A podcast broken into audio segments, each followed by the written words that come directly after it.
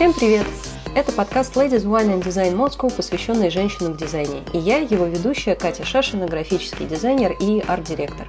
Наш первый эпизод мы проведем с Леной Анфимовой, каллиграфом с 15-летним стажем и преподавателем. Мы поговорим про каллиграфию, дизайн и советы тем, кто хочет стать мастером пера и кисти в будущем. И начнем с того, что представим тебя, Лен, нашим слушателям. Лена, расскажи о себе, где ты училась, где работала, как, как получилось вообще, что ты стала каллиграфом. Всем привет, меня зовут Лена Анфимова, и так уж случилось, что я каллиграф. Но на самом деле я никогда не мечтала быть каллиграфом, я не планировала посвящать свою жизнь буквам, их писанию и всему подобному, потому что а, по образованию я дизайнер интерьера. Я закончила МАСУ с большим, скажем так, а, прикладным декоративным творчеством, то есть э, с упором на ручной труд, нежели на компьютер. И так сложились обстоятельства, что дизайнером интерьера я работала в студии дизайна, которая странно называлась «Каллиграф». Да. И были звонки периодически с просьбой что-то подписать э, с вопросом, оказываем ли мы такие услуги. И поскольку, поскольку каллиграфия у меня как таковая была только в виде плакатных перьев и готических шрифтов, то я как бы ну, не думала, что это вообще что-то такое, что этим можно что-то делать. И в один прекрасный момент моя начальница меня просто выпихнула на заказ со словами «А что тебе, сложно, что ли? Съезди да подпиши». У меня были плакат, набор плакатных перьев английских, которые были куплены в палатке «Союз печати». И с этими перьями я поехала конце апреля, по-моему, или первые числа марта, нет, первые числа марта это были, я поехала к Валентину Юдашкину подписывать приглашение на показ 8 марта. Я подписывала долго, там было сто с чем-то имен, я их подписывала дня, наверное, три. У меня болели руки, мне было непривычно, и начальник э, охраны Юдашкина сходил в магазин художественных товаров напротив э, на Кутузовском проспекте и купил мне первое перо острое Леонард 40. С этого, можно считать, началась моя каллиграфическая карьера. Я как бы не планировала этим заниматься. Это был такой, как это, как у женщин, э, как копеечки на шпильке. У меня не было ни сайта еще тогда из э, интернета э, существовали соцсетей, даже одноклассник. Ой, были только одноклассники, живой журнал, никаких инстаграмов, фейсбуков, вконтактах, ничего этого не было. И, в принципе, зато классно работала волшебная вещь под названием сарафанное радио. И мой телефон, а, контакты разлетелись очень-очень-очень быстро. И, а, по сути, днем я работала дизайнером, а вечером ехала заниматься каллиграфией. Пока в один прекрасный момент а, я уже не работала дизайнером интерьера, я работала декоратором. Не случилось так, что количество времени, которое я трачу на каллиграфию, мне его стало катастрофично не хватать. А на декоратора я тратила больше нервов, чем получала от этой работы удовольствие, и муж мне предложил рассмотреть вариант забить на работу в офисе и сесть дома заниматься каллиграфией. Волевым решением я приняла это предложение, села дома, а, сделали очень быстро за две недели сайт – Плюс еще оставался как бы э, сайт дизайн-студии Каллиграф, который периодически перекидывал мне эти заказы. И, наверное, последние лет восемь я занимаюсь исключительно каллиграфией и всем, что с этим связано. Скажи, пожалуйста, какая у тебя основная деятельность в качестве каллиграфа? То есть что приносит тебе основной э, кусок хлеба? В качестве каллиграфа самый вот где-то процентов 80 мне приносит это event каллиграфия, то есть э, подпись приглашений и поздравлений, связанные с какими-то event мероприятиями. Как это выглядит? То есть э, к тебе обращаются компании со словами, что подпишите нам, пожалуйста, что? Да. Ну, обычно это звучит либо так, здравствуйте, нам ваш телефон дала там Маша какая-то, вы, вы с ней три года назад э, занимались, у нас для вас есть работа, к примеру, у нас показ, и нам нужно подписать э, тысячу приглашений. свободны ли вы, в Москве ли вы, возьметесь ли вы и сколько это будет стоить. То есть э, клиентов существует два вида. Это либо агентство, либо это прямые заказчики. Ну, в принципе, так, так все и происходит. А остальные 20%? Остальные 20% это по большей части а, разработка индивидуальных подписей. Изредка бывают логотипы, которые я очень не люблю делать. Свадьба. А, у меня очень малый процент занимает свадьбы. И, собственно, совершенно индивидуальные заказы. То есть, а, когда ты делаешь э, вещь в штучном варианте, в штучном экземпляре с э, применением э, каллиграфии в этих заказах занимает процентов 10. Остальные 90 это ручная роспись, это золочение, это там кристаллы Сваровские, это кожа, это резьба по дереву, это дерево, это то есть все что угодно, что можно прицепить к каллиграфии. Этих, этих клиентов я люблю больше всего, потому что здесь нет вообще никаких вводных, нет никаких как это сказать, технических заданий, вообще ничего. То есть, как бы есть пожелание, мне нужно сделать человеку приятное на день рождения. Вот. И тут у меня простор для творчества. У тебя в профиле написано, что ты самый быстрый каллиграф по версии Татлер. Расскажи об этом. Как ты получила такую ачивку?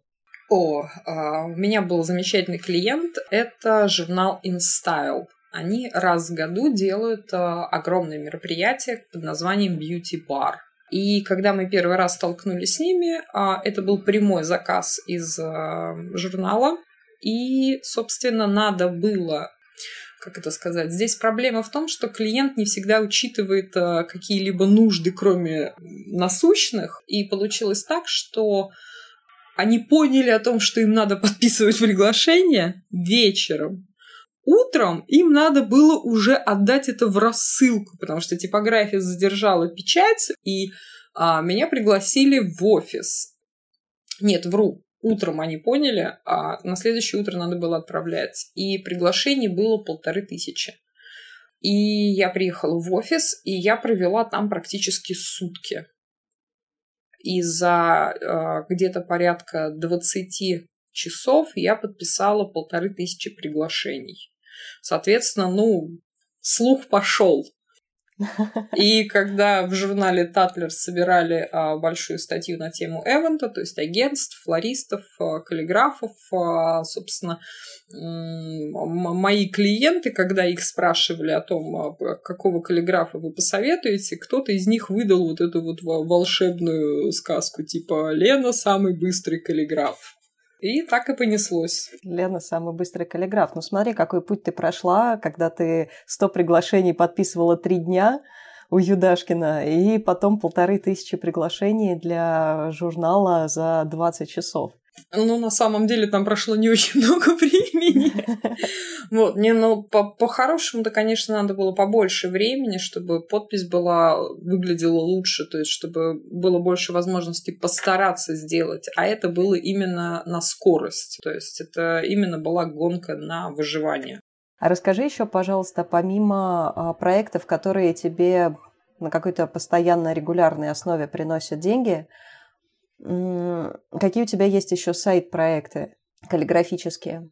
Каллиграфические сайт-проекты. Ну, я а, очень сильно увлекаюсь, наверное, тайная страсть такая, страстишка. А, это книги, потому что мне очень нравится. Я сделала одну единственную книгу, но меня это, скажем так, вштырило когда книгу делает художник или дизайнер или иллюстратор, когда все в книге а, сделано одним человеком, оно подчинено одному а, ритму и порядку. То есть не обязательно даже в этой книге должен быть какой-то осмысленный текст. Я купила очень много пособий по изготовлению ручных книг. То есть э, я это пока не выкладываю, ну так, стыдобственно пока не до того уровня дошла. Но, в принципе, меня это очень интересует. И интересует еще по той простой причине, что совсем уж тайная моя страстишка — это, как это сказать, ну, наверное, стыдно сказать так, писательство. Но так томно вздохнуть и сказать, пописываю на досуге сказки можно. По факту я пишу какие-то короткие тексты, такого фэнтези-сказочного характера. а, который мне интересно оформлять самой. Я, конечно, рисую, но вот в иллюстрации я не дотягиваю, у меня для этих целей есть ребенок, который пока манкирует своими обязанностями.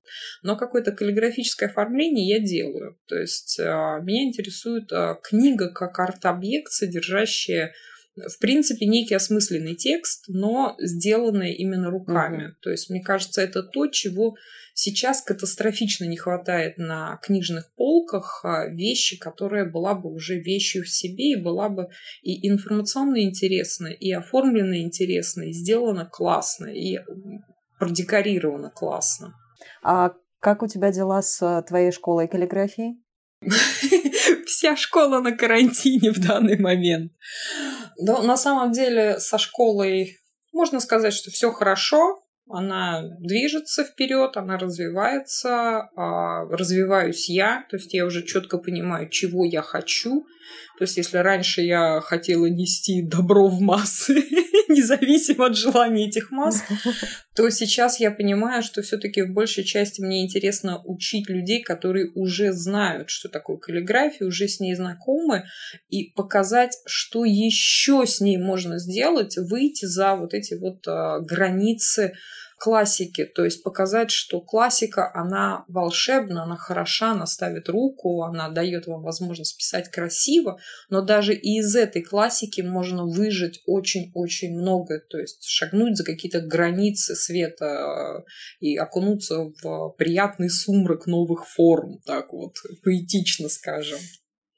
То есть э, сейчас я как это сказать, у меня прошли два курса, которые уже как раз-таки являются выходом за эту границу, и мне очень понравились результаты, которые были показаны студентами на этих курсах. А, это прям вот из разряда «я горжусь, что я учила этих людей и что я смогла все свои мысли им так преподнести, что они меня поняли, и я получила тот результат, который меня восхищает». Это очень здорово. Мы обязательно в описании подкаста выложим ссылки на а, инстаграм-портал Лаграфос, где публикуются работы, э, чтобы вы тоже могли оценить чудесных студентов Лены.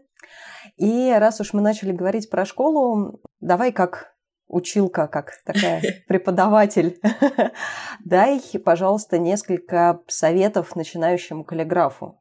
То есть вот представь, что есть вот девочка Катя, которая насмотрелась в Инстаграме на красивые буковки, там, на красивый леттеринг, на красивую каллиграфию, на твои работы, на работы твоих студентов, и сама себе призналась, что вот я хочу стать каллиграфом. Что ты мне посоветуешь?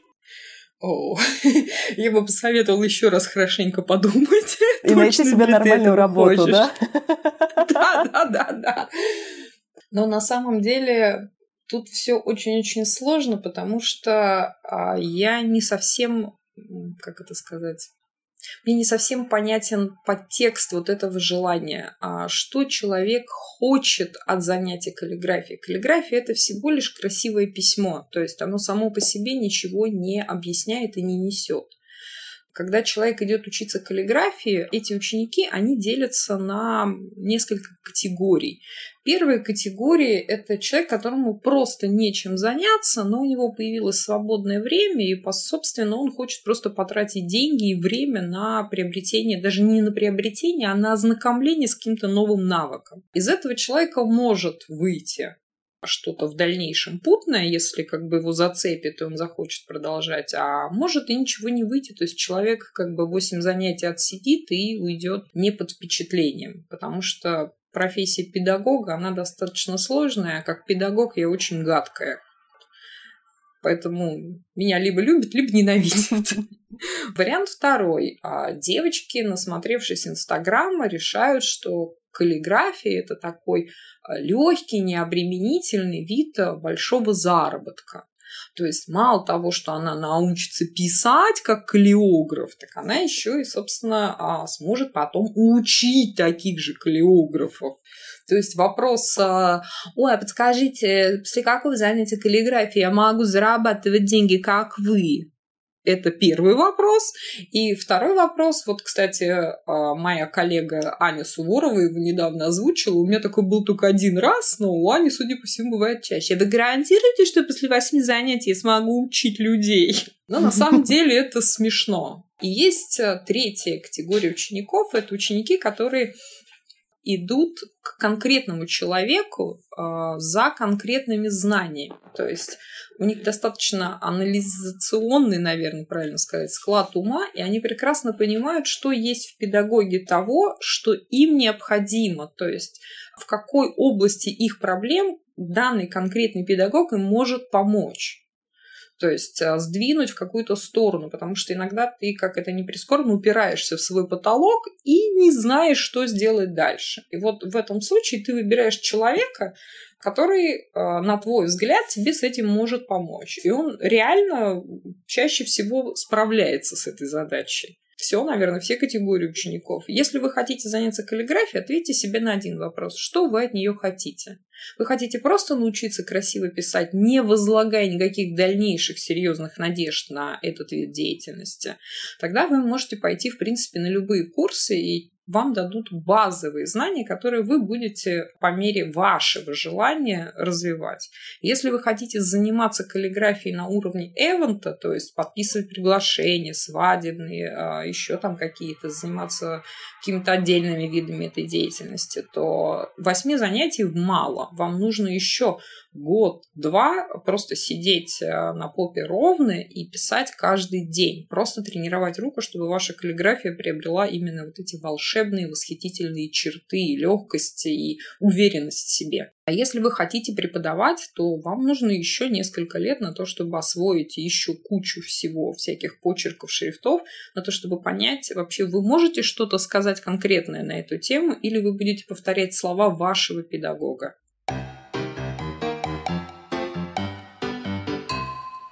Давай разберем тот вариант, когда Опять же, вернемся к девочке Кате, потому что мне тема каллиграфии близка, и я уже очень давно хочу погрузиться в нее с головой.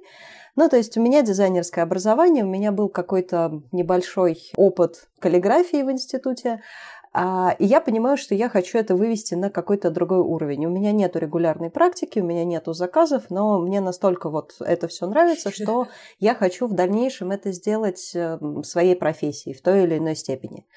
И, опять же, я рассматриваю не сколько, не только каллиграфию, так скажем, я рассматриваю каллиграфию, я рассматриваю леттеринг, я рас, э, рассматриваю наборный шрифт, как третья абсолютно другая, так скажем, плоскость. И вот я принимаю это волевое решение, а, я готова над этим работать. У меня достаточно понимания, а, потому что я же дизайнер, я же там, не сантехник, не строитель, не менеджер, да, то есть у меня есть какое-то а, понимание процессов. И вот я хочу начать. Как я поняла, сначала я выбираю себе педагога. То есть я смотрю, например, на тебя, вижу, э, как мне кажется, два основных направления. Это либо экспериментальная каллиграфия, либо классика. Смотрю, например, на Владу, которая занимается вязью, и иду к Ладе. Смотрю у меня не настолько а, широкое знание. Большая имен... насмотренность знание имен скорее, а, чтобы сказать, кто э, у нас занимается браш-леттерингом, например. Ну, в общем, а, нахожу преподавателя по браш-леттерингу и понимаю, что мне хочется развивать браш. И Дальше я стучусь к нему в профиль и говорю, тетя, тетя или дядя, дядя, научи меня. Что происходит дальше? А, ну смотри, на самом деле, при таком развитии событий я бы посоветовала начать немножко не с этого, потому что этот вопрос очень часто звучит после эфиров моих а, и очень часто прилетает в личку. Типа, с чего начать, а, как мне себя раскачать до собственного индивидуального почерка. И когда ты начинаешь с человеком общаться, ты понимаешь, что, в принципе, а, раскачивать нечего, и идти надо как бы возвращаться на исходную точку. Потому что вся каллиграфия, как это не смешно, но я, наверное, за 15 лет этой каллиграфической деятельности имею уже какое-то моральное право высказать свое мнение, быть услышанным. Я считаю, что даже если ты хочешь заниматься логотипами и вносить э, каллиграфию в какие-то графические проекты, начинать надо все равно с классики. То есть это либо копперплейт, острое перо, либо это италик, это плоское перо. И дальнейшее просто навешивать на а, вот эту вот копперплейт и италик а, уже другие инструменты, потому что острое перо дает тебе возможность перейти в спенсериан, то есть это американское курсивное письмо, которое, на базе которого сейчас а, строятся очень интересные шрифты Например, Оля Панькова сделала шикарный шрифт, очень похожий на Спенсериан в своей лаконичности. Из э, Спенсериана можно перейти в э, модерн, то есть это современный вид письма, но я бы его назвала не модерном, все-таки карт он никакого отношения не имеет. Это скорее контемп, то есть э, импровизация. А, его очень любят на свадьбах, то есть э, клиенты. Есть э, вариант перейти в еще две формы только на базе одного почерка на копперплейте а, можно отменить наклон, и ты получишь штамбовый почерк, который в Европе и в Америке называется что-то типа АМИ. А можно сделать отрицательные наклоны, получится уже совсем новая форма. То есть на одном почерке у тебя есть уже пять вариантов. А италик дает возможность перейти в готику, потому что они созвучны, и готика вытекла как раз-таки из итальянского курсива. И есть возможность перейти уже в вязь, потому что готика дает такие как раз вот эти вот прямые направляющие, которые позволяют уйти в вязь. Но это два инструмента, это точнее даже один инструмент, это перо то есть острое и плоское. А рулинги, а вот э, это инструмент для нервного такого письма, абстрактного, с большим количеством брызгов. Кисть, браш, которого так любят выносить в отдельный вид каллиграфии, это уже все инструменты, которыми вы можете дополнить собственные вот эти почерки. И когда у вас в основе вашего письма любым инструментом лежит четкий фундамент, база, на этот фундамент вы можете навешать уже любой фасад. Можете украсить любыми шторками там в виде зазубринок и еще чего-то. То есть для того, чтобы переводить в кривые свои надписи, ваши надписи должны быть правильными. А чтобы надписи были правильными, любым инструментом вы пользуетесь, они должны быть написаны правильно. А это классика. То есть тебе, точнее девочке Кате гипотетической, я бы посоветовала начать с классики, потому что если ты умеешь писать копперплейт острым пером, ты сможешь написать копперплейт кистью, ты сможешь написать копперплейт брашем. Ты даже сможешь, а, по сути, копперплейт написать и рулингом. Но если ты не знаешь копперплейта, то ты не сможешь писать, сделать красивую надпись брашем потому что ты не понимаешь, в чем, со... как это сказать, не понимаешь костяк, вот этот вот скелет букв, как его правильно писать, чтобы у тебя получилась красивая надпись. Этим, кстати, грешит весь э, нынешний дизайн, который я вижу. Я категоричный, просто упертый сторонник, и, наверное, если не произойдет никаких апокалипсисов, мне с этой точки зрения не сдвинет никто, классика и потом ты раскачиваешь классику. Сначала ты изучаешь классику, потом ты добавляешь инструменты, и потом ты уже качаешь это все в рамках того, что ты умеешь. У меня вопрос такой еще немножко глубже в первый шаг, в отправную точку. Что сначала гипотетической девочки Кати начинать делать. Покупать себе много книжек про то, как устроен шрифт, как э, выбивались буковки на троянской колонне, чем э, рустика отличается от готики и так далее. Или купить перо, скачать э, себе какие-то прописи и начать практику. То есть что идет сначала? Теория, практика, в каком соотношении? Вопрос, конечно, интересный. А я вот по последним, скажем так, выколупанным из себя откровениям поняла, что я процессуал. То есть э, мне нравится сам процесс письма.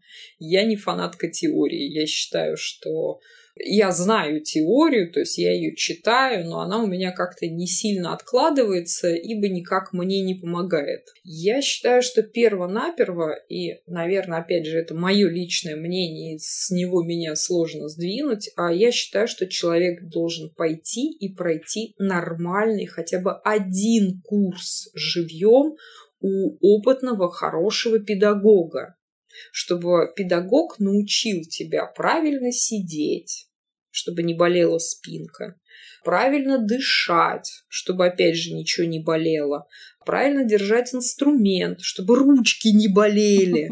То есть а, объяснить, как ты должен двигаться во время письма, как ты должен дышать в это время, потому что это смешно, но есть такие маленькие лайфхаки, которые помогают студентам, которые сидят у тебя на занятии живьем, но которые ты никак не можешь передать на онлайне или прописать в прописи потому что это не так сказать, не откладывается на подкорке. То есть ты погружаешься в атмосферу именно живого письма с живым педагогом, который тебя может подправить и может тебе объяснить, почему он до тебя докопался и почему ты должна делать это именно так, а не как иначе. И а, отработав вот эти все а, живые посещения, отписав весь а, алфавит с педагогом, сделав все задания, ты можешь продолжать заниматься дома. И уже вот эти базовые знания, в которые в тебя вложил живой человек, они тебе помогут подойти к следующему инструменту как раз-таки в онлайн-курсе, как раз-таки с прописью, посмотрев э, что-то еще. То есть тебе нужно один раз живьем отучиться. Вот я в этом категорично просто. Чтобы иметь представление, как подойти к следующему шагу. То есть, когда у тебя уже есть база, в принципе, вот этот вот живой элементарный копперплейт, тебе проще понимать онлайн-видео, которые обучающие. Ты понимаешь, что угу. человек делает и зачем он это делает. Потому что тебе это уже объяснили и показали. Девочке Кате нужно пойти и пройти один живой курс, понять, что это такое. На этом курсе обычно педагог дает много теории, и эта теория в купе с практикой позволит девочке Кате, если девочка Катя серьезная и планирует заниматься этим всерьез, наметить путь дальнейшего развития. То есть попробовать другие инструменты, которые будут э, ложиться на классическую базу письма, и, собственно, посмотреть, получается ли у нее это хорошо, сообразить, что именно у нее не получается, и подумать на тему того, справится ли Катя сама с возникшими проблемами, или ей можно сходить на какой-то мастер-класс, даже уже не курс полноценный из восьми занятий, а на мастер-класс на два дня, и решить эту проблему, которую она потом перенесет в свой графический проект, справившись с этой проблемой. Слушай, а где искать вот эти вот следующие проблемы, которые могут у меня возникнуть? Переформулирую немножко. Допустим, девочка Катя отходила, очень странно про себя говорить в третьем лице, но все же понимают, да, что я про себя. Вот я отходила на Copperplate. Допустим, я даже настолько настолько готова погрузиться с этим головой, что я себе закупила 10 пачек IQ Selection, а, купила себе ведро чернил, купила себе 50 миллионов перьев. Каждый э, день я уделяю 4 часа тому, чтобы там правильно выписывать буковки, с правильным наклоном ставлю руку. Через полгода я понимаю, что мне этого уже становится мало. Да, у меня есть Инстаграм, я могу посмотреть, кто там что, что делает, и все-таки как мне дальше качать себя, то есть повторять ли чьи-то работы. Ты сказала ходить на мастер-классы, может быть, следить за какими-то конкретными людьми. Дай мне совет, так, как, как мне выйти из э, классики на какой-то новый уровень.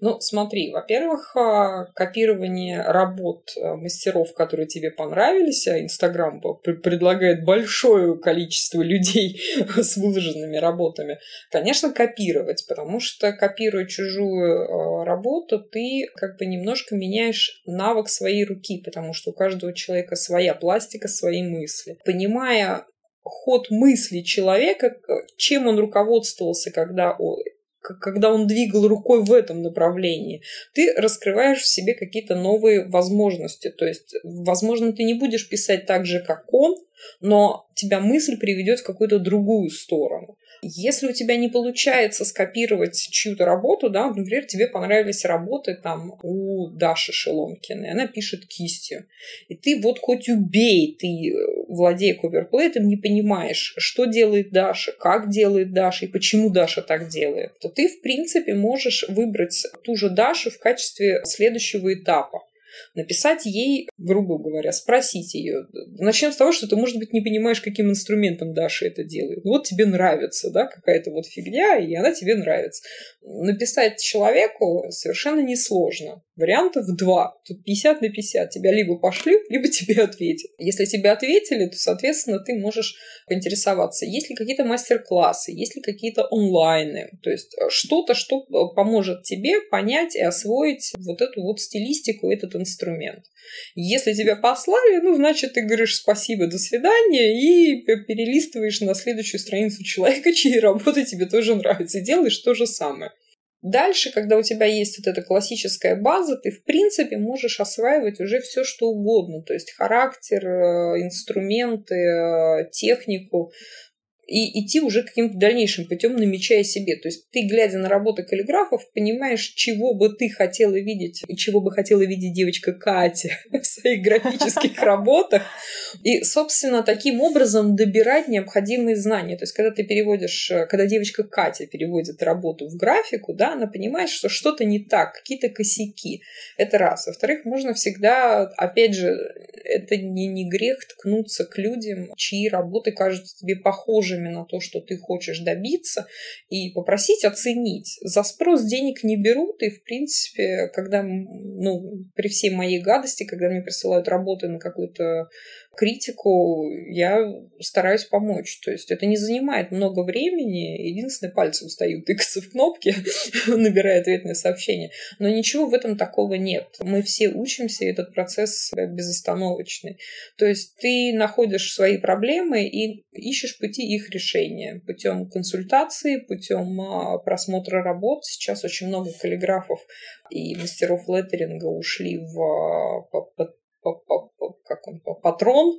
Патреон. Там можно, Патреон, да, и можно сделать подписку с э, полным включением, она стоит, по-моему, 10 долларов, и ты можешь присылать э, каллиграфу свои работы, он будет их разбирать. То есть э, карантин дал и вот такой вот старт работам. Хорошо. Продолжим путь девочки Кати дальше. Я потратила полтора года, каждый день занималась каллиграфией, эм, изучила плоское перо, тонкое перо, браш, научилась, сходила на мастер-классы, посоветовалась с преподавателем. Внутренне смирилась с тем, что я готова выходить на рынок, как каллиограф. Расскажи мне, куда мне податься, то есть как я могу зарабатывать каллиграфией? Куда я могу ткнуться? Отвечу, наверное, превентивно, как графический дизайнер все-таки, который сталкивается. Я, когда готовила этот выпуск, я поняла, что первое, что мне сразу приходит на ум, это брендинг. Ну, что я еще могла предположить? Я все-таки графический дизайнер. То есть это логотипы, это фирменный стиль, это, там, я не знаю, упаковка, вино, очень много, кстати, вина идет с, с каллиграфией. Но, в общем, дай мне еще какие-то выходы, что я могу делать. Тут вопрос очень сложный по той простой причине, что я свой каллиграфический путь начинала 15 лет назад и вообще об этом не задумывалась. Но, наверное, как-то общие какие-то моменты. Тебе нужно, девочке Кате, нужно портфолио. А, но я могу сказать такую вещь, что как раз-таки для себя я определила раз и навсегда, что каллиграфия это не э, она не заканчивается э, на бумаге и в качестве обработанного компьютера.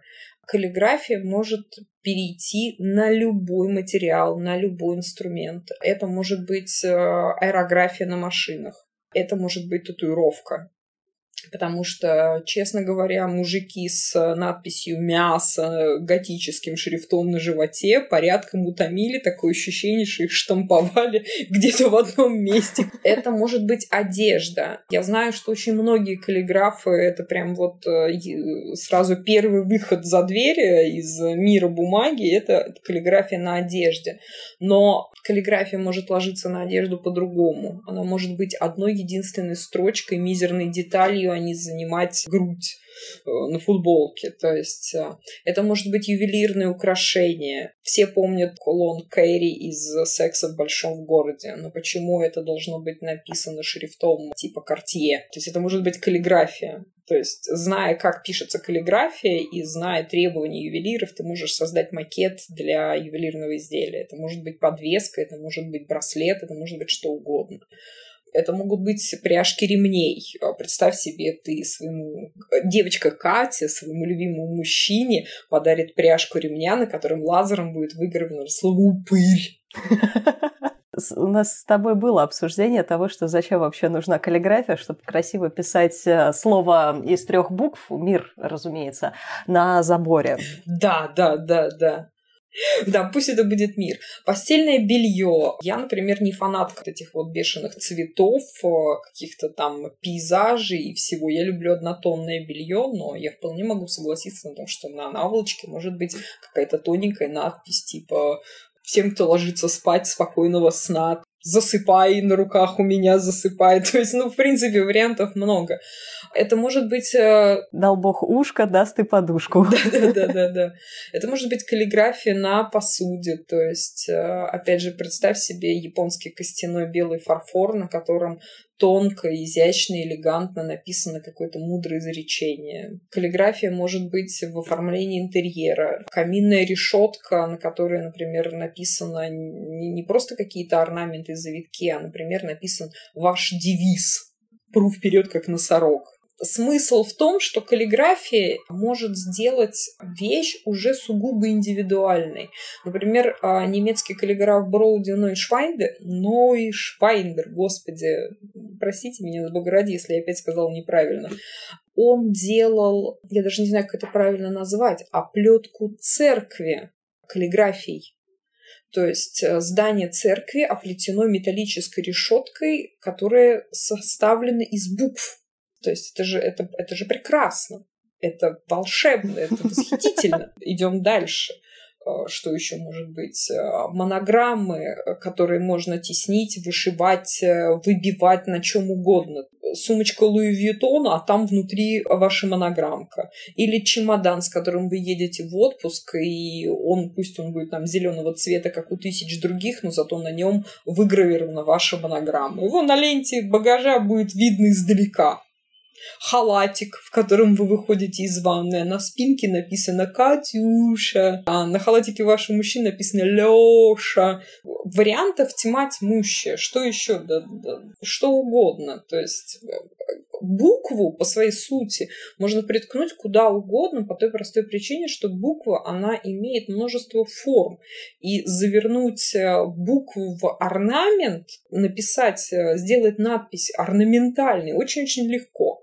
У меня, например, вот есть чудесная надпись э, «сука», которая является консистенцией этой идеи. То есть она настолько заплетена, что там без пол-литра не прочтешь.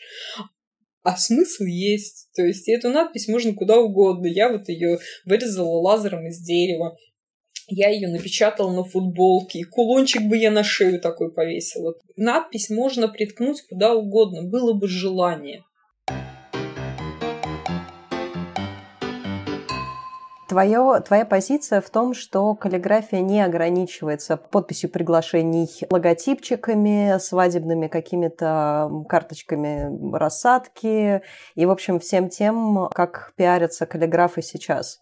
Каллиграфия гораздо более обширная, и тут ограничивается все только фантазией и э, материалом. Да, Тут э, абсолютно четкая моя позиция. К сожалению, у нас в нашей стране вся мода надувается из Соединенных Штатов и э, очень мало из Европы. И, собственно, все веяния, которые идут оттуда, они доходят до нас в особо извращенной форме. И, к сожалению моему, и это касается всех сфер жизни, не только каллиграфии, но дизайна, графического дизайна, свадебного дизайна, интерьерного дизайна. Все дуется оттуда. И пока там кто-то это не сделал, к нам оно не придувается. Вот эти мои мысли, которые я озвучила, они не находят э, физического отражения в современном дизайне сейчас коллаборации между каллиграфом и дизайнером, а, и интерьерщиком, и э, fashion -дизайнером, еще кем-то их очень-очень мало. Но в то же время, когда я готовила лекцию по каллиграфии, я нашла отражение всех своих мыслей о том, куда можно применить каллиграфию в Арабских Эмиратах. Для них это был вынужденный путь э, развития, потому что они не могут по Корану изображать э, животных и людей. Буквы там стали как раз-таки а, вот этим заменителем орнаментов и рисунков того, чем пользуемся мы. И у них прекрасно уживается каллиграфия и в мебели в виде резьбы на спинках стульев, и в ювелирных украшениях, и в светильниках, и в интерьерной росписи, и в тканях. То есть там буква как раз-таки живет на всех поверхностях, куда дизайнерская мысль ее э, прилепляет. Я надеюсь, что рано или поздно это как бы дойдет и до нас. Здорово, никогда даже не думала про арабскую вязь. В таком ключе нужно будет посмотреть. Интересно. Давай последний вопрос про девочку Катю. Катя решила провести подкаст с более опытным калеографом. Кстати, такая небольшая небольшой текст под звездочкой. Калеограф – это максимально неправильное название каллиграфа и используется здесь в исключительно шутливой форме, потому что девочка Катя вместо того, чтобы сидеть и писать прописи и становиться более классным каллиграфом, сейчас записывает подкаст. Поэтому давайте простим Кате этот термин и вернемся к подкасту. С какими проблемами я как все-таки каллиграф, наверное, могу столкнуться в работе. То есть я прихожу к тебе за советом. Лена, где самые большие затыки в твоей работе, как у каллиграфа? Самые большие затыки в моей работе как каллиграфа – это проблема с, наверное, организацией процесса от и до я чаще всего являюсь самым, а, как это сказать, не слабым звеном, а самым важным звеном в процессе эвента, именно в качестве, в, в отношении приглашений. И на меня сваливаются косяки всех кого только можно, набранные в процессе вот этого вот э, эвента. Я как этот волнолом. Я собираю все корабли, которых потрепало шторм, они все бьются в мою гранитную хилую грудь. То есть это самое страшное, что есть. То есть, начиная от э, вот прям по одному проекту можно пройтись, не будем называть их имена и показывать на них пальцем, большое-большое эвент мероприятие. Полторы тысячи гостей. Списки то есть люди, которые ходят на такие мероприятия, они не меняются за 15 лет. То есть, ну, кто-то новенький добавляется, но, по сути, как костяк из человек 600, он один и тот же. Начинается сбор этих фамилий. И тут происходит первый затык. Наше э, сообщество, оно не такое, как европейское. Там есть понятие save the date. То есть тебе присылают напоминание о том, что в этот день состоится мероприятие, и у тебя есть неделя на то, чтобы ответить, придешь ты или не придешь. И там не принято говорить «я приду» и не приходить. Или говорить «я не приду» и приходить. Затык начинается с этим. Начинается вот это вот «я приду, но не одна». Я приду с мужем.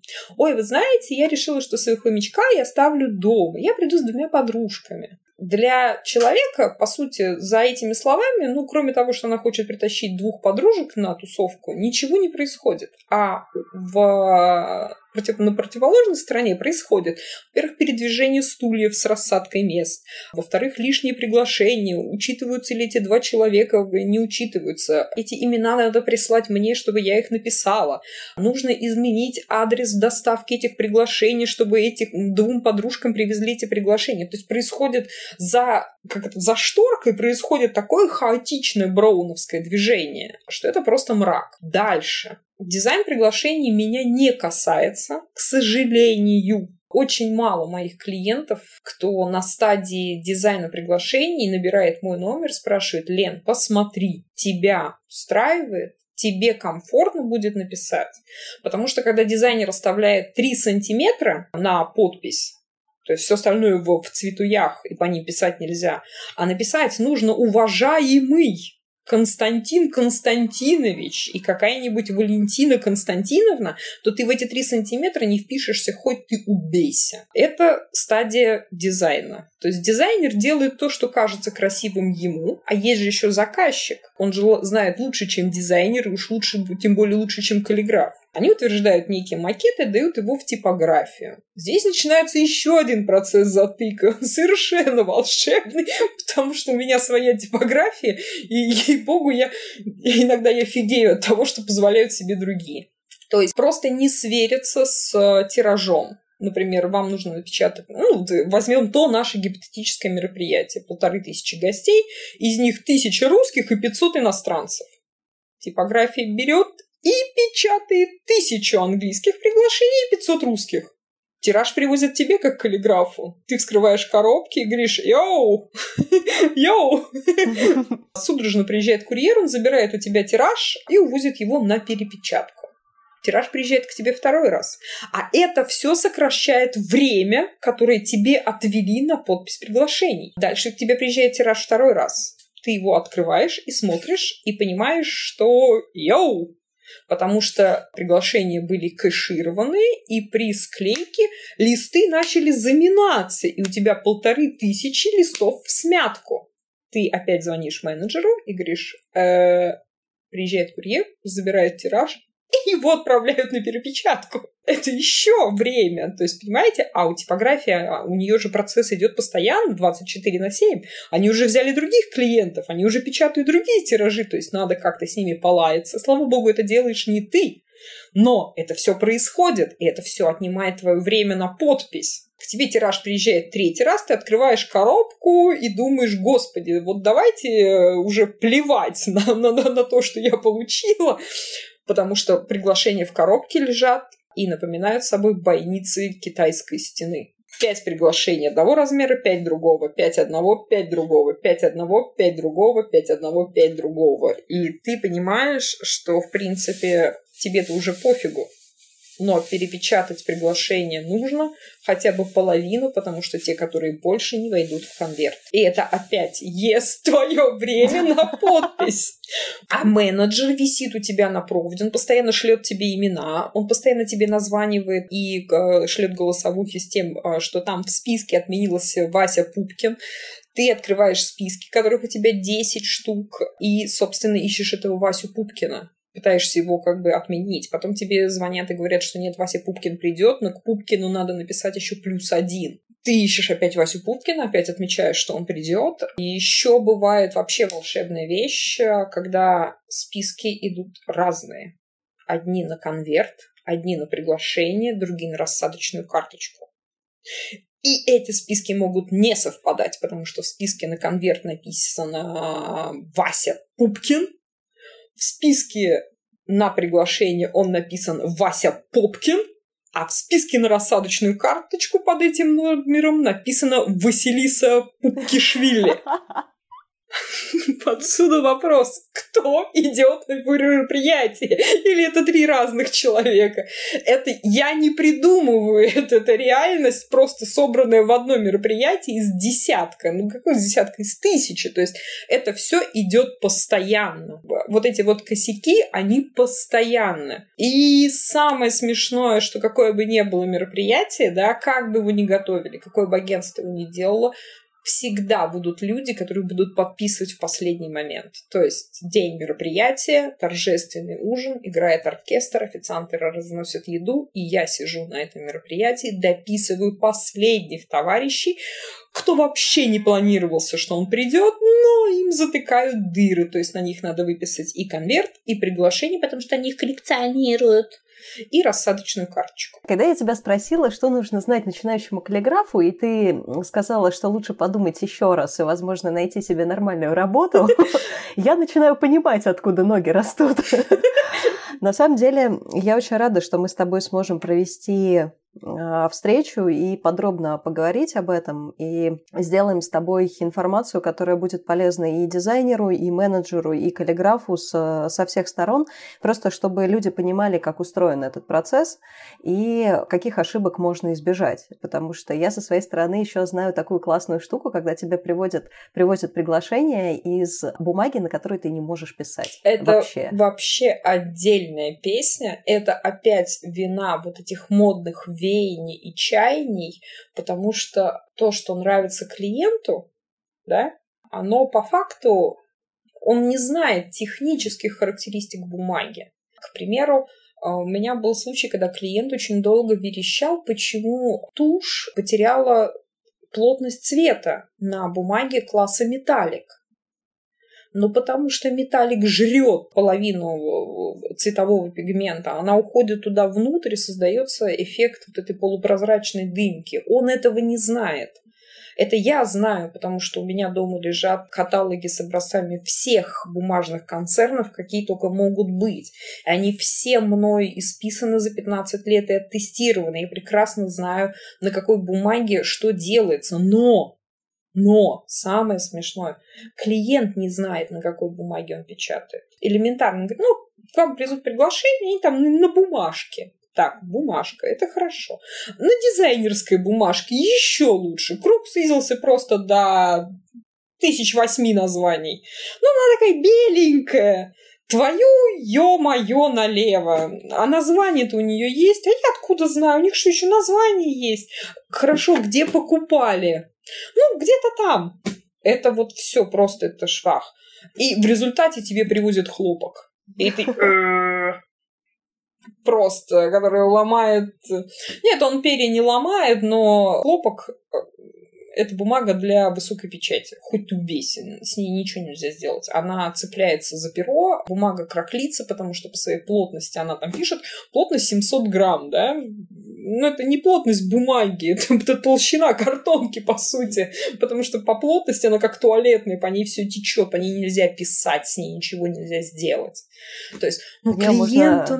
Перья как дротики. Да-да-да, можно. Втыкать. Я всегда говорю своим клиентам, что позвоните, но я 24 на 7 на телефоне, я 350 дней в году в Москве, но неужели мне сложно залезть в коробку, достать лист этой бумаги дизайнерской и сказать вам, показать вам, как на ней будет лежать чернила? То есть это же вообще мелочь, которая не, не стоит э, вот этих вот усилий, которые потом происходят. То есть когда ты получаешь результат, вот из-за того, что со мной не консультируются на этот вопрос, половину проектов я просто не могу отфотографировать. Потому что либо я вынуждена да. писать маркерами, что, соответственно, нивелирует мою работу как каллиграфа, да, либо каллиграфия удовлетворяет клиента, но не удовлетворяет меня настолько, что если мне будут тыкать этим в лицо, и дулом пистолета. Я не сознаю, что это делала я.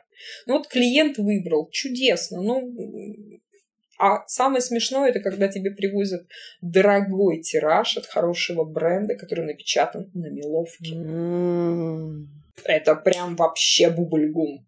То есть нам сказали, это очень дорогая бумага. Да, да, да, она лежит в типографии пачками. Ее впихивают всем, кому не попадя. Да, я один раз попробовала подписать меловку. Чудесно. Я, я, я умею подписывать меловку.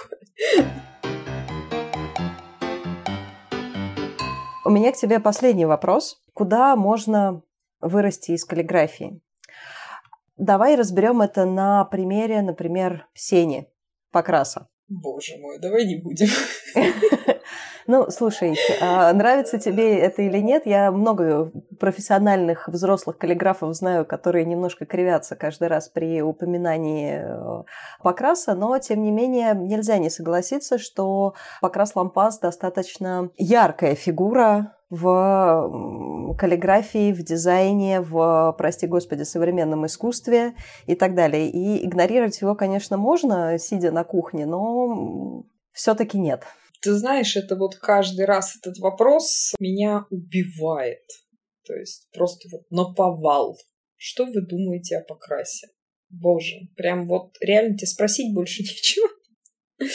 Это, знаешь, э, как тебе сказать, из разряда меня пригласили прочитать лекцию о полезности каллиграфии для студентов графических факультетов. И на мой вопрос, чьими работами в дизайне вы вдохновляетесь, э, именно каких дизайнеров навевают, вас, э, навевают на вас созидательные мысли, прозвучал ответ, который меня просто скосил. Pinterest. И я поняла, что я что-то в этой жизни недопонимаю. А что можно сказать про покраса лампаса?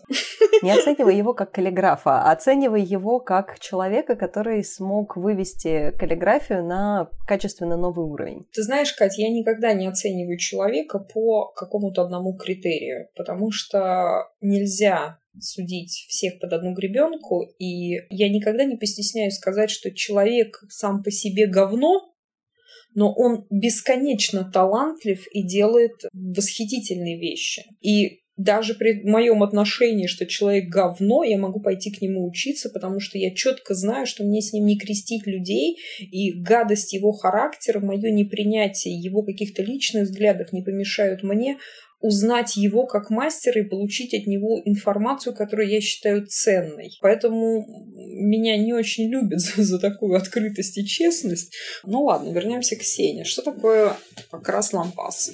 Может быть, я покривлю душой и языком, но я считаю, что покрас лампас — это проект.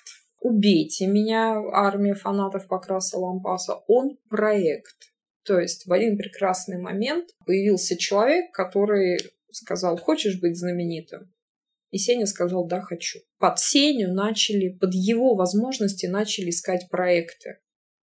Потому что бегать и тыкаться самому без мощной поддержки со стороны – это из области фантастики реально. Это из области фантастики. Та же самая история, но, как это сказать, никто не знает, есть ли у, Сени, у Сени продюсеры или кто-то знает, но молчит, но а, факт остается фактом, что так выстреливают, когда есть команда, которая тебя пиарит. Потому что ну, чисто по жизни. Тебе нужно делать свой сайт, делать Инстаграм, писать классные тексты, создавать работы, еще в какие-то тусовки лезть, где-то тусоваться, читать лекции. У тебя хватит на это все даже не времени, просто сил. Я понимаю, что Сене там 20 чем-то лет, и он молодой мальчик, но, черт возьми, спать-то тоже хоть изредка надо. Я, например, в декабре не сплю практически за работой, но в январе я сплю слишком много. И то я как бы уже старею и понимаю, что надолго такого задора не хватит. Но кроме этого существует еще элементарная вещь, которая называется жизнь когда ты, тебе нужно встретиться с друзьями, не с товарищами, которые как бы тебя обливают э, нотами восторга, а с людьми, которыми, с которыми тебе реально есть о чем поговорить. Это раз. Во-вторых, у тебя есть наверное, у большинства есть личная жизнь. То есть есть любимая женщина, любимый мужчина, а еще, не дай бог, дети. Все это нужно как-то совмещать, и у меня на Инстаграм времени не хватает. Какой там лографос, он так и висит в, в планах, как бы, потому что я не могу вести два Инстаграма, я веду три пытаюсь. То есть у меня еще есть каллиграфия, работа а, которые надо делать. Плюс а, как бы к работе еще есть каллиграфия, которая является моими личными проектами. Плюс во время работы и личных проектов я понимаю, что мне чего-то не хватает, каких-то навыков и знаний, и мне нужно что-то подтянуть. И это практика дома, и это, как это сказать, походы на курсы. Потом у меня есть ребенок, которого надо тютехать, и, конечно, 20, но все равно надо. У меня есть муж, который тоже что-то хочет. То есть мне нужно готовить, убирать, стирать. И э, еще есть школа, которую нужно тянуть. И все это тебя убивает на самом деле.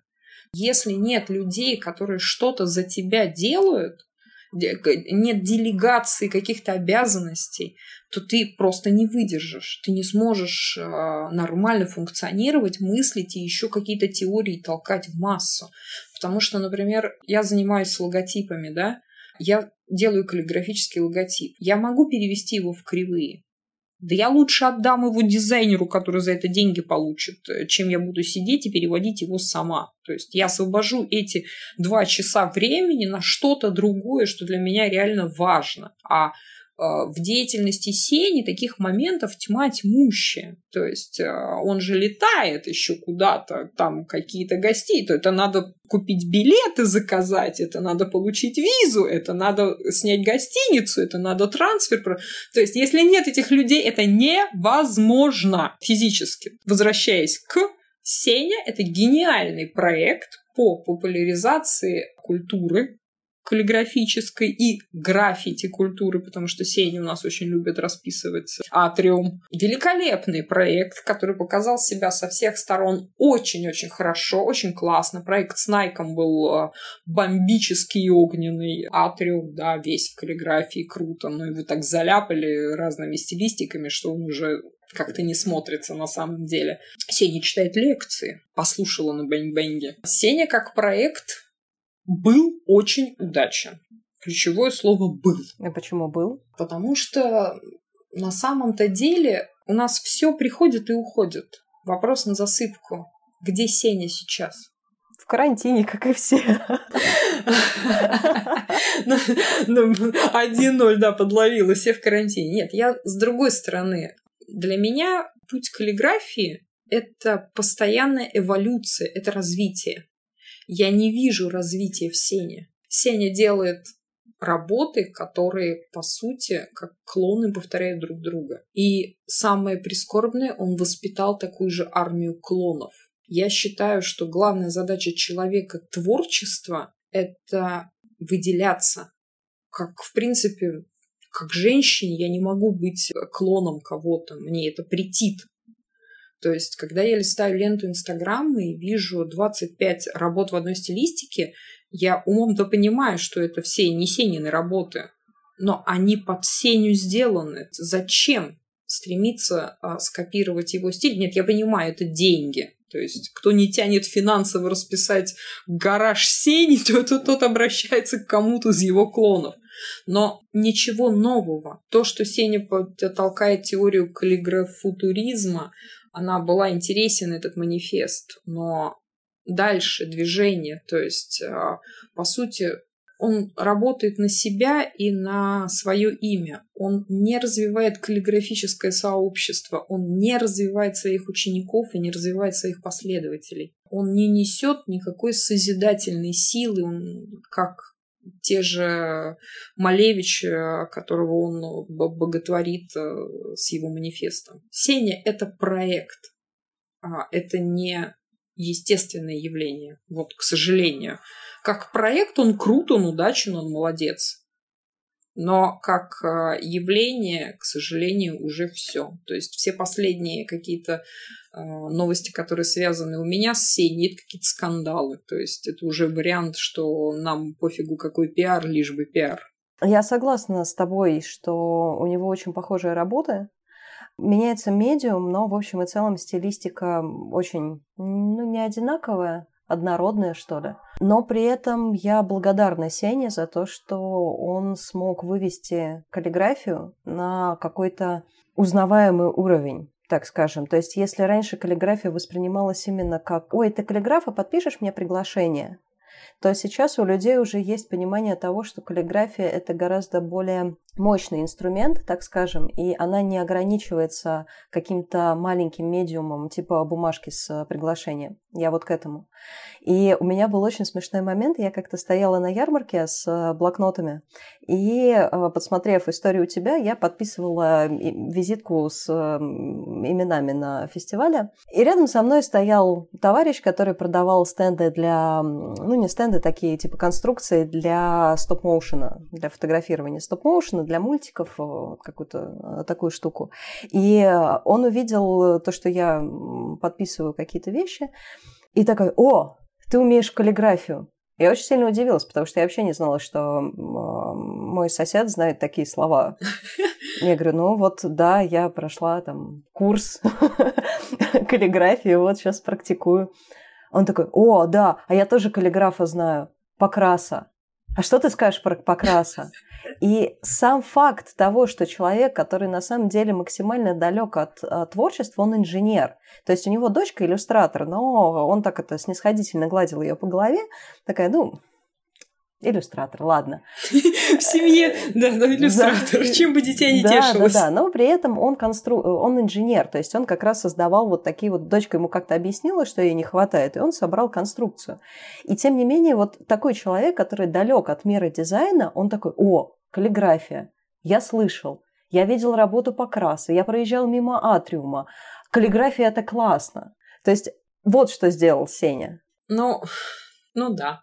Ну, ну вот, ну, опять же, тут не, нельзя не признать, что да, он это сделал, но, как это сказать, в любом деянии есть еще 238 подводных уровней. Пусть Сеня будет великим э, и прекрасным, пусть Сеня толкает каллиграфию в массы, пусть э, он будет этим знаменем прогресса. Ну, замечательно и чудесно. Сеня хорош, Сеня делает великое дело, пусть он будет этим знаменем, не будем отбирать у него это все, то есть личное мнение мое останется при мне, что Сеня хорош, но существует много но, пусть будет так. У нас есть на самом деле проблемы намного гораздо более серьезные вот, в жизни, чем обсуждать Сеню. Я единственное, что надеюсь, что когда-нибудь, рано или поздно, возникнет э, человек с такими же талантами, с такой же пробивной способностью, кто будет заниматься популяризацией кириллицы в глобальном масштабе и петь э, оду прекрасности русскому языку, русской письменности русской культуре, потому что Вика и Вита Лопухины столкнули эту глыбу с э, нелюбви к собственному языку. И я надеюсь, что кто-то понесет это знамя дальше. Будем надеяться. Мне кажется, материал про кириллицу может стать отдельным, отдельным выпуском. Если у нас вообще не загнется подкаст, то, возможно, мы с тобой запишем как раз некую такую оду кириллице. А, С удовольствием. Я хочу тебя поблагодарить за сегодняшнюю беседу. Спасибо большое. Я надеюсь, девочка Катя возьмет себя в руки и станет классным каллиграфом когда-нибудь. Вот. И наши слушатели смогут немножко заглянуть внутрь каллиграфической кухни и стать лучше, выше, сильнее. Спасибо всем, кто был с нами. С вами были каллиграф Лена Анфимова и чептер-лидер московского Ladies Wine and Design Катя Шашина. Подписывайтесь на наш канал, ставьте лайки и до новых встреч! Всем пока, пока-пока!